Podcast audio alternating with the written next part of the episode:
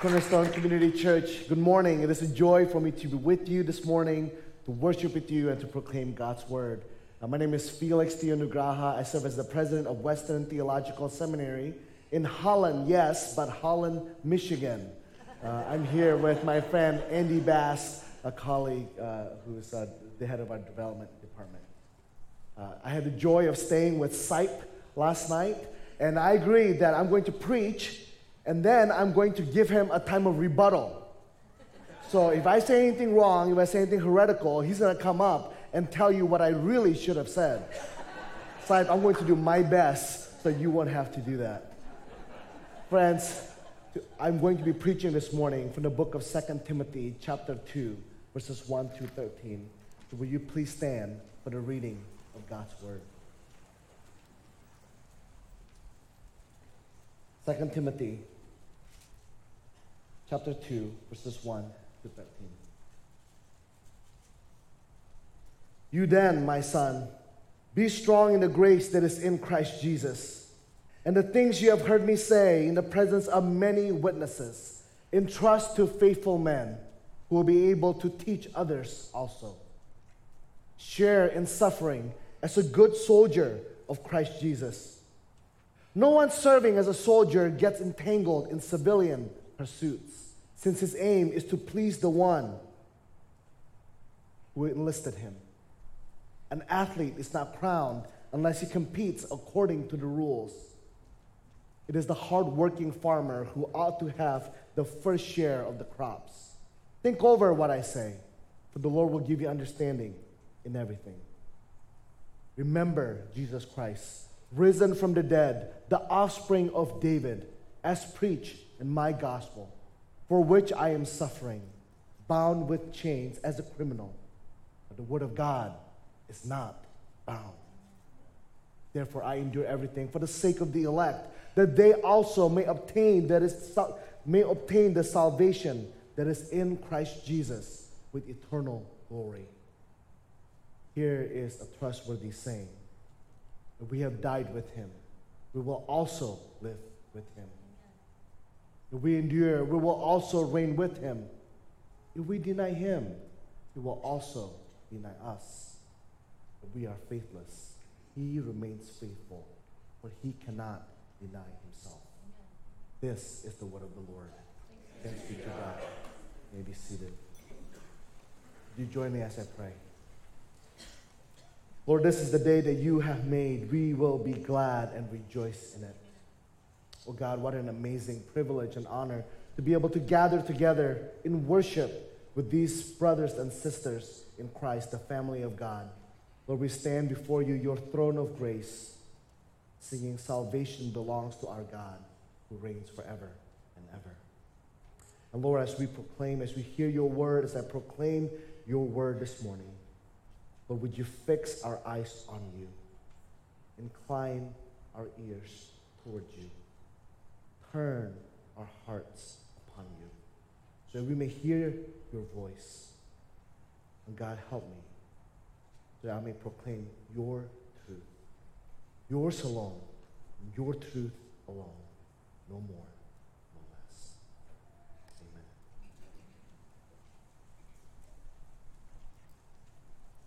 Friends, we are living in the midst of changing times. We are living in the midst of a time of change. There was a survey taken, and they found that majority of Americans believe, uh, believe in these statements. It seems like most of the people in our country right now seems to be turned off by the state of our society. Of you may agree with that statement. There seems to be low trust and low confidence in our government, and that sense seems to be widespread. There seems to be a lot of things happening in our world that violate our convictions, morals, and principles. And if there is a crisis, it seems that majority of Americans do not trust, do not have the confidence that those in power will do the right thing and will do the right thing by the people. If these things seem to be more intense than usual, you might be right. A Harvard political scientist by the name of Samuel Huntington, made the observation in 1981 that American history seems to be driven by periods of what he called moral convulsions. And he said that this moral convulsion, when as a country and as a, as a society, as a nation, we respond to the cumulative items that are happening in such a strong way, seem to take place about every 60 years. He pointed out that the American Revolution took place in the 1760s and the 70s. 60 years later, the populist uprising under President Andrew Jackson took place in 1820s and 1830s. Then the progressive era that began in the late 1890s, the social protest movement of the 1960s and the 70s. And as you look toward the future, he observed that the next period of moral convulsion will be around the second decade of the 21st century. He made these observations. These moments share certain features. People are disgusted by the state of society. Trust in institution plummets. Moral indignation is widespread. Contempt for established power is intense. Some of you may feel like this is the moment that we are living in. The director of the Billy Graham Center, Ed Stetzer, made these additional observations. He said that there are six events in the past couple of years that have added to the sense of convulsion, to the sense of change, to the sense of uncertainty that many of us are feeling right now. Of course, the one that comes to mind immediately is the COVID pandemic. He noted as well the widespread distrust in the culture it's hard to know who we can trust. The news that we hear, the words of our elected officials, can we trust them that they are telling us the truth? Widespread damage to mental health, the rising depression and anxiety, especially among teenagers, destruction in our social relationship through technology, things like Facebook and Twitter that seem to have made it in, increasingly impossible for us to actually hold civil discussion with one another. Disorientation in identity, especially when it comes to sexual orientation and gender identity. And Ed Stetzer made the observation that the church seems to be increasingly divided when it comes to discussing these important matters. I want today to add three additional factors that I believe is adding to the sense of instability that we may feel on an everyday basis. There's a decline in church attendance and membership. For the first time in 2021, since we began tracking these kinds of data in the late 1930s, less than half of Americans indicate that they belong to a church, that they hold membership in a church. For the first time since about 1938, less than half of Americans indicated that. We are being told that there is a growing group in the United States called The Rise of the Nones, N O N E S. These are people who do not adhere to any religion at all. And then just earlier this year, in January of 2022, Barna Research Group told us that the great resignation that we are seeing all across different fields is also coming to the church. 38% of all pastors have considered resigning in the past years. And when you look at pastors below the age of 40, that number grows to 48%. 48% of pastors under the age of 40 considered resigning and leaving the ministry this past year. Simply put, it is becoming increasingly difficult to follow Jesus. I want to argue that, in fact, it is becoming increasingly unpopular to be called followers of Jesus Christ.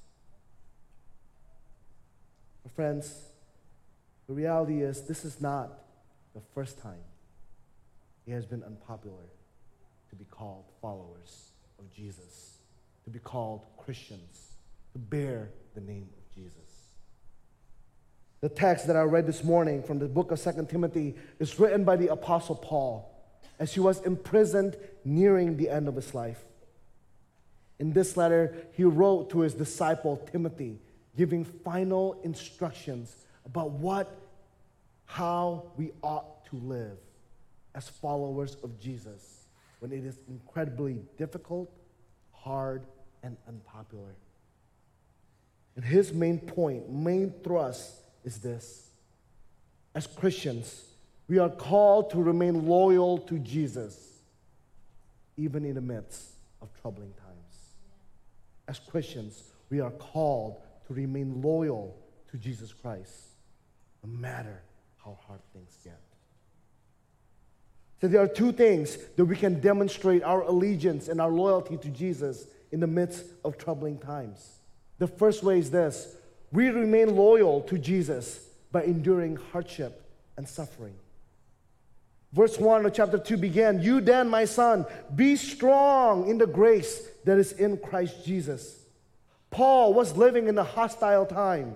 We find out that there are false teachers who are following him, coming into every town that Paul had visited and began to destroy and destruct and teach a different gospel to undermine the message that Paul was teaching. We discovered in chapter 1 that there have been friends, fellow ministry colleagues, people who have stood shoulder to shoulder with Paul, who have begun to desert him and would leave him behind. We discovered in this text that this difficulty, this suffering, led to the arrest of Paul. He is physically in chain, in prison. He was living in a hostile time. Yet his primary concern for Timothy is to be strong. Be strong in the grace that is in Christ Jesus. I love the fact that Paul does not simply encourage us to be strong. I'm afraid that if he simply left it at that, we would get a little confused. Well, what do you mean, Paul? does it mean they're going to work out some more, going to run some more? Am I strong in my flesh? Is that what you mean? No. He said, for us to be strong in the grace that is in Christ Jesus. The word for strong that is used here indicates an inward strength. And the fact that it is found in the grace that is in Christ Jesus means that the source of this inward strength is available to us all. What is grace that is found in Christ Jesus? You're familiar with the text of Ephesians chapter 2, verses 9 to 10. But it is grace, by grace, that you have been saved through faith. And this is not from yourself, it is the gift of God, not by works, so that no one can boast. Grace, as we see in Scripture, is nothing that we have deserved. It is unmerited. It is not based on our own work or accomplishment, degrees, achievements. We have not done anything to earn it. We do not deserve it. It is not our right. In fact, it is quite the opposite. It is receiving something that we should not have, we should not have received. It is getting something that we have no business getting. Perhaps some of you have done one of those things. You try to stay on top of everything, and there just happened to be a credit card, a credit card bill that you stuck somewhere and you discovered it one day past the payment due date. So if you're like me, you will call them up and you get ready to make an, a case, an argument. You wrestle with yourself. You're thinking, well, can I, can I tell them that I didn't really get the bill, even though I got it? I just misplaced it. Maybe I'll get away with it. And you call them and you, you call your bank and you say, I'm so sorry. I'm calling with regard to a missed payment. I would like to make that payment now. And is it possible for you to waive the late payment fee. And the person on the other line says, Oh, no problem. You get a one time grace period. You don't have to pay the late payment fee. Grace, receiving something that we do not deserve. The author, Philip Yancey, in his book, What is Amazing About Grace, talked about the one time when he rented a car and he came back an hour past the due date for the car rental. He came in expecting to pay an extra hour when the person behind the counter said, Oh, don't worry about it. We got a four hour grace period. Grace. Thinking that you owe something and having it suddenly waived. But, friends, you know this. If you miss too many payments on a credit card, that one time grace period will not always be there. Sooner or later, you will have to pay that late payment fee. If you hang on to that rental car, not just for an hour past the deadline, but for six, eight hours, there's no endless grace period. There is an ending to that grace. But when it comes to Jesus, when it comes to God, when it comes to the Lord Jesus Christ, there is no end to that grace. There is no bottom to that grace. There is no limit to the grace that we receive from God. In other words, there is nothing that you and I can do that is beyond the grace of God. There is no mistake that is so heinous that cannot be covered by the grace of God. There is no sin so great that we will be beyond the love and grace of God. And there is no mistake that we can do so often that will cause the grace of God to run out. The grace of God covers everything. This is the grace that Paul points us to. Be strong, knowing that the grace of Jesus is available to us all. And this grace is not simply a grace that we receive when we are first saved, but it is a grace that He continues to pour out each and every day. It is a grace that is new every morning. It is a grace that sustains us. But what is the grace for? Is it simply so that we can sit back and relax and be happy all the time? No. We lean on this grace so that we can endure suffering and hardship. In verse 3, Paul says, Join with me in suffering. And he gives three imageries like a soldier, like an athlete, and like a farmer. I had a chance to meet some of your former elders and current elders yesterday, and I noted that several of them had served in the military. For those of you who have served in the military, you know exactly full well what Paul is talking about here. You have to, you must have single-minded devotion and obedience to the task that is ahead of you and to your commanding officer. My brother served in the military. He would tell the story about when he was in boot camp. One day it was storming, it was raining hard. He was in South Carolina when the commanding officer called out to his group and said, Go outside and mop up all the water. So he went out there, we, he and his buddies, and they were just mopping up all the water that, were, that was coming down for the next half an hour in the midst of this torrential downpour. It was completely useless. There was no way they could keep up. But they learned a lesson that day. You do not question the directive of your commanding officer. In that moment, it seems to be just fun and games. You're just in the middle of the rain, and the commanding officer is just being mean and nasty. But in the battlefield, in the middle of a war, if you question your commanding officer, it is the difference between life and death for you and your platoon. The athlete is called to compete according to the rules of the sport. An athlete who does not compete according to the rules of the sport is found to be ineligible for victory. And as Christians, we are also to called, we are also called to live our lives according to the law of God. Not because we do anything to earn it, but as a response to the grace that God has given to us. And the hard work of the farmer you know better than I do about the hard work of farmers. One of the joy that I've had uh, in becoming the president of Western Theological Seminary is to meet farmers from Iowa to Tulare to Visalia to Chowchilla to Ripon, all the way up to Twin Falls, Idaho. My wife used to make fun of me because she grew up on a farm and she would tell me how she used to milk cows. And I got to visit some dairy farms and I call home and I said, honey, they don't milk cows by hand anymore. There are these machines and carousel that do it all for you. I got to meet a five year old calfling. I got to find out that at certain part of the state is called almonds, and the other part of the state is called almonds. you know exactly what it means to be a farmer. There may be different ways to milk cows, there may be different ways to call the crop, but one thing is true. For you to be a successful farmer, you must work hard. And Paul said, Look, as followers of Jesus, join in the suffering by hard work. It, following Jesus is to toil, to work hard, just like a farmer who wants to enjoy a share of his crop.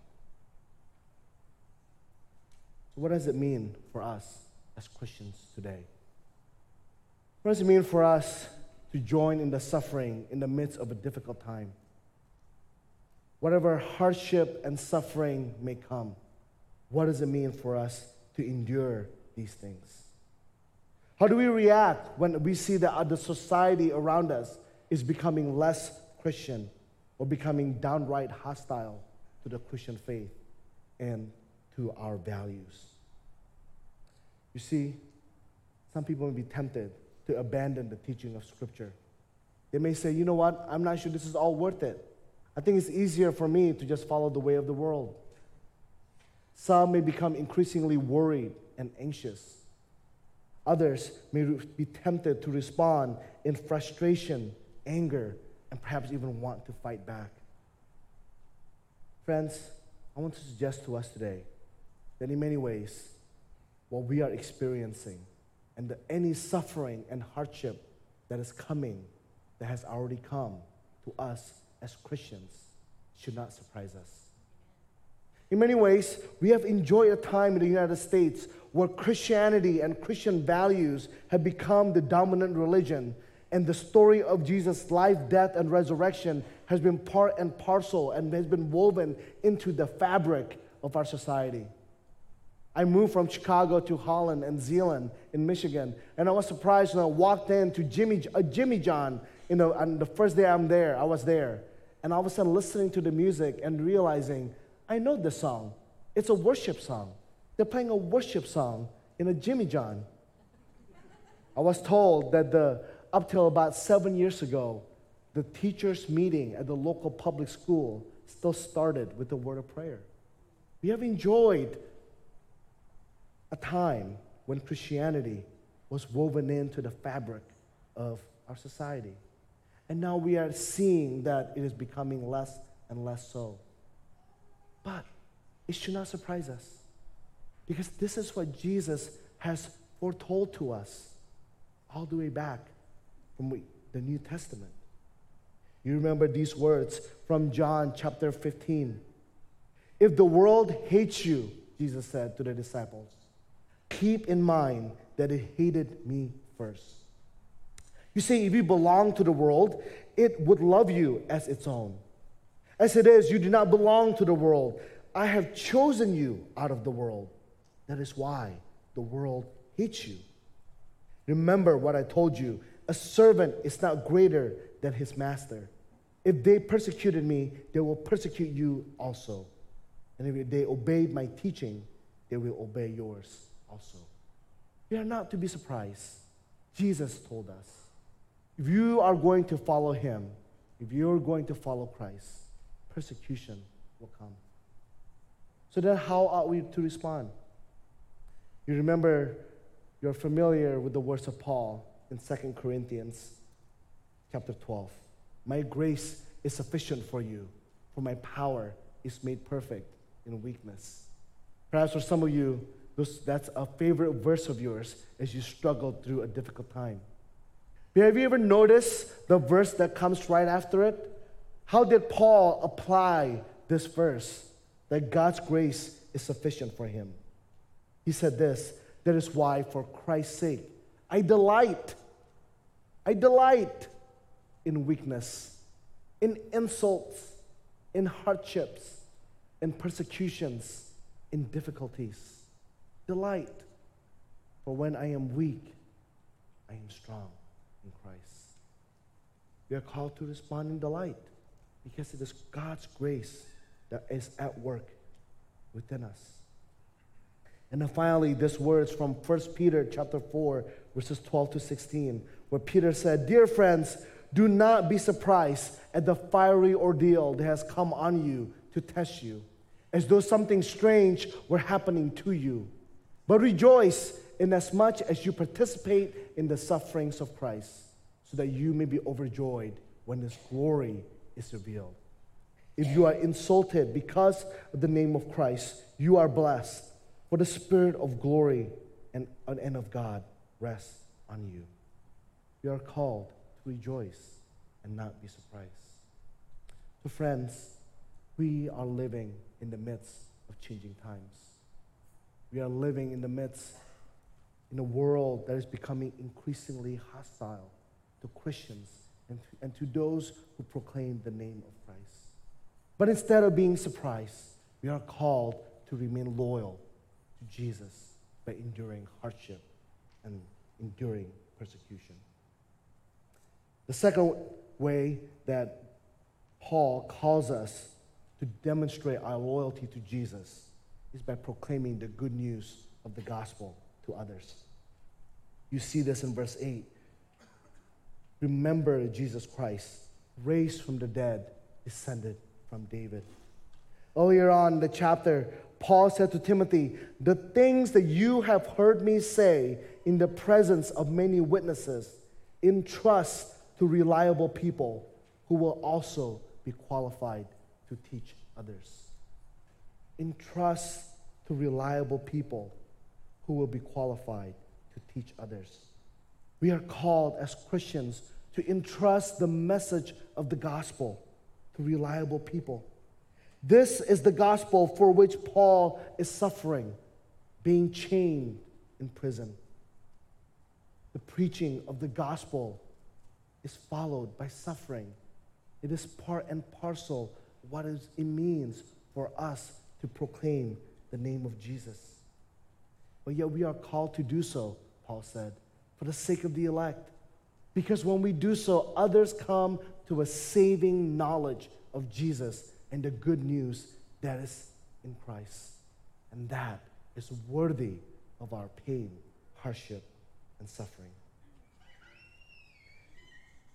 I became the president of Western Theological Seminary about three years ago. I did not even get to complete the first year before the COVID pandemic hit.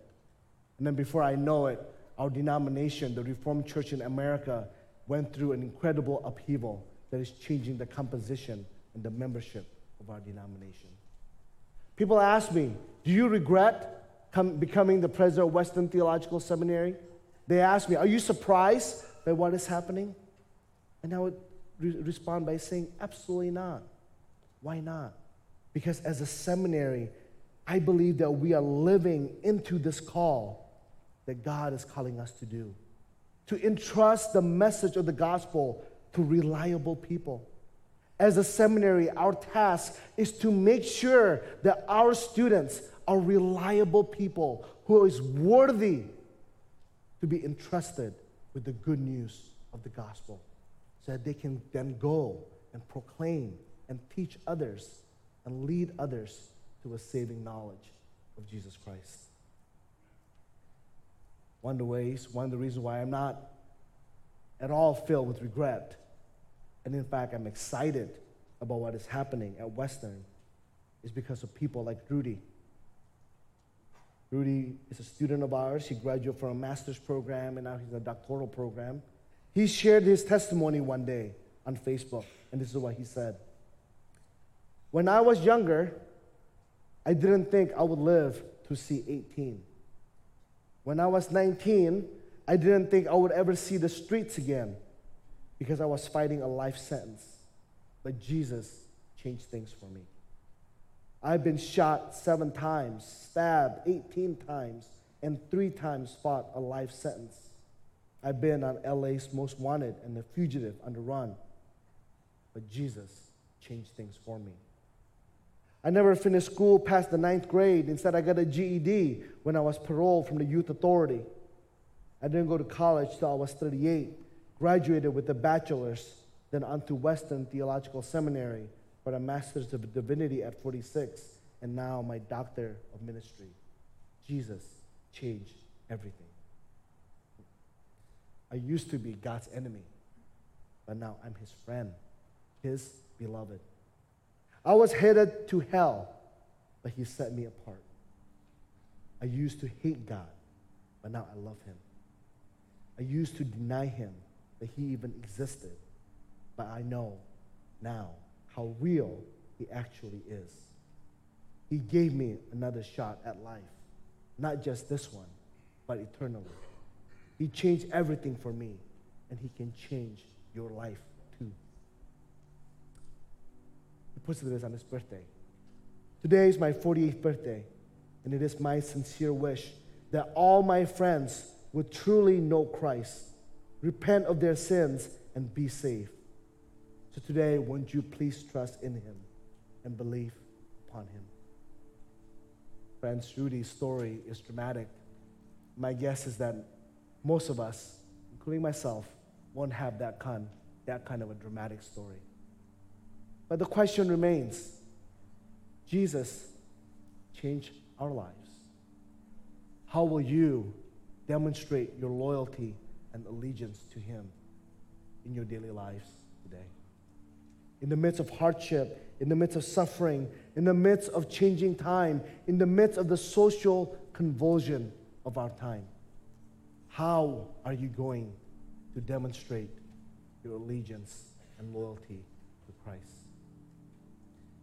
Earlier on today, we saw men who have been proven worthy to serve as elders and deacons of this church. Men who have proven worthy through time with Pastor Logan and Pastor Doug and others to go through the process, be elected as elders and deacons of this church. How is God calling you today to step out in whatever spheres of life that you are in, in this church, at your work, in your neighborhood, to stand up for Christ, no matter what hardship and persecution may come your way? I was chatting with Sipe last night, and he was sharing about how he just, he's been going down, two doors down in his neighborhood to offer prayer for a neighbor who is in pain. He's doing it in small, th- in small ways and big ways, proclaiming the name of Jesus. How is God calling you to follow him in your life today? You see, when we stand up, when we follow Jesus, the world will respond negatively. Because to follow Jesus, to call ourselves Christians, is to challenge the power and principalities of our day. Is to declare that our trust, our loyalty, and our allegiance is to Jesus and Jesus alone. Is to declare to the world that your philosophies and your teachings are empty and vain. Because I proclaim that there is a God, the King of kings, the Lord of lords, who created the heaven and the earth, who knitted each and every one of us together in our mother's womb, who has come, lived, died, and risen again. The one who has died for our sins and for the sake of our salvation. And the one who has risen from the dead, declaring victory over sin and death. And this Jesus will come again. So, friends, today, there's actually one really specific things that all of us who are Christ follower get to do before we leave this church. We come to the table, the body of Christ, the blood of Christ. We come in remembrance for what Christ has done for us on the cross. But we also come to this table as a demonstration, as an expression of our commitment to Jesus. To give thanks to Him for His suffering and death and for His grace, but also to demonstrate our commitment to participate in the suffering of Christ for the sake of this world, to proclaim the good news, so that one day just as the grain from many fields has been gathered into this loaf, and the grapes from many hills has been gathered into this cup, so too the people of God, those who have tasted the grace of Jesus, will one day be gathered from the ends of the earth into God's kingdom and his family. We endure suffering and hardship, and we share the gospel out of loyalty to Christ in response to his grace. Father, we thank you for your grace and mercy in our lives. Jesus, you have come and died on the cross, taken on humiliation for our sake and for our salvation. And you have given us the Holy Spirit so, they, so that we may walk not according to our own strength, but by the power of the Spirit. And so, Lord, we ask that you would empower us, use us, help us to endure pain and suffering with joy, with delight, for your sake and for the sake of the good news of the gospel. Pray all these things in the name of the Father, the Son, and the Holy Spirit.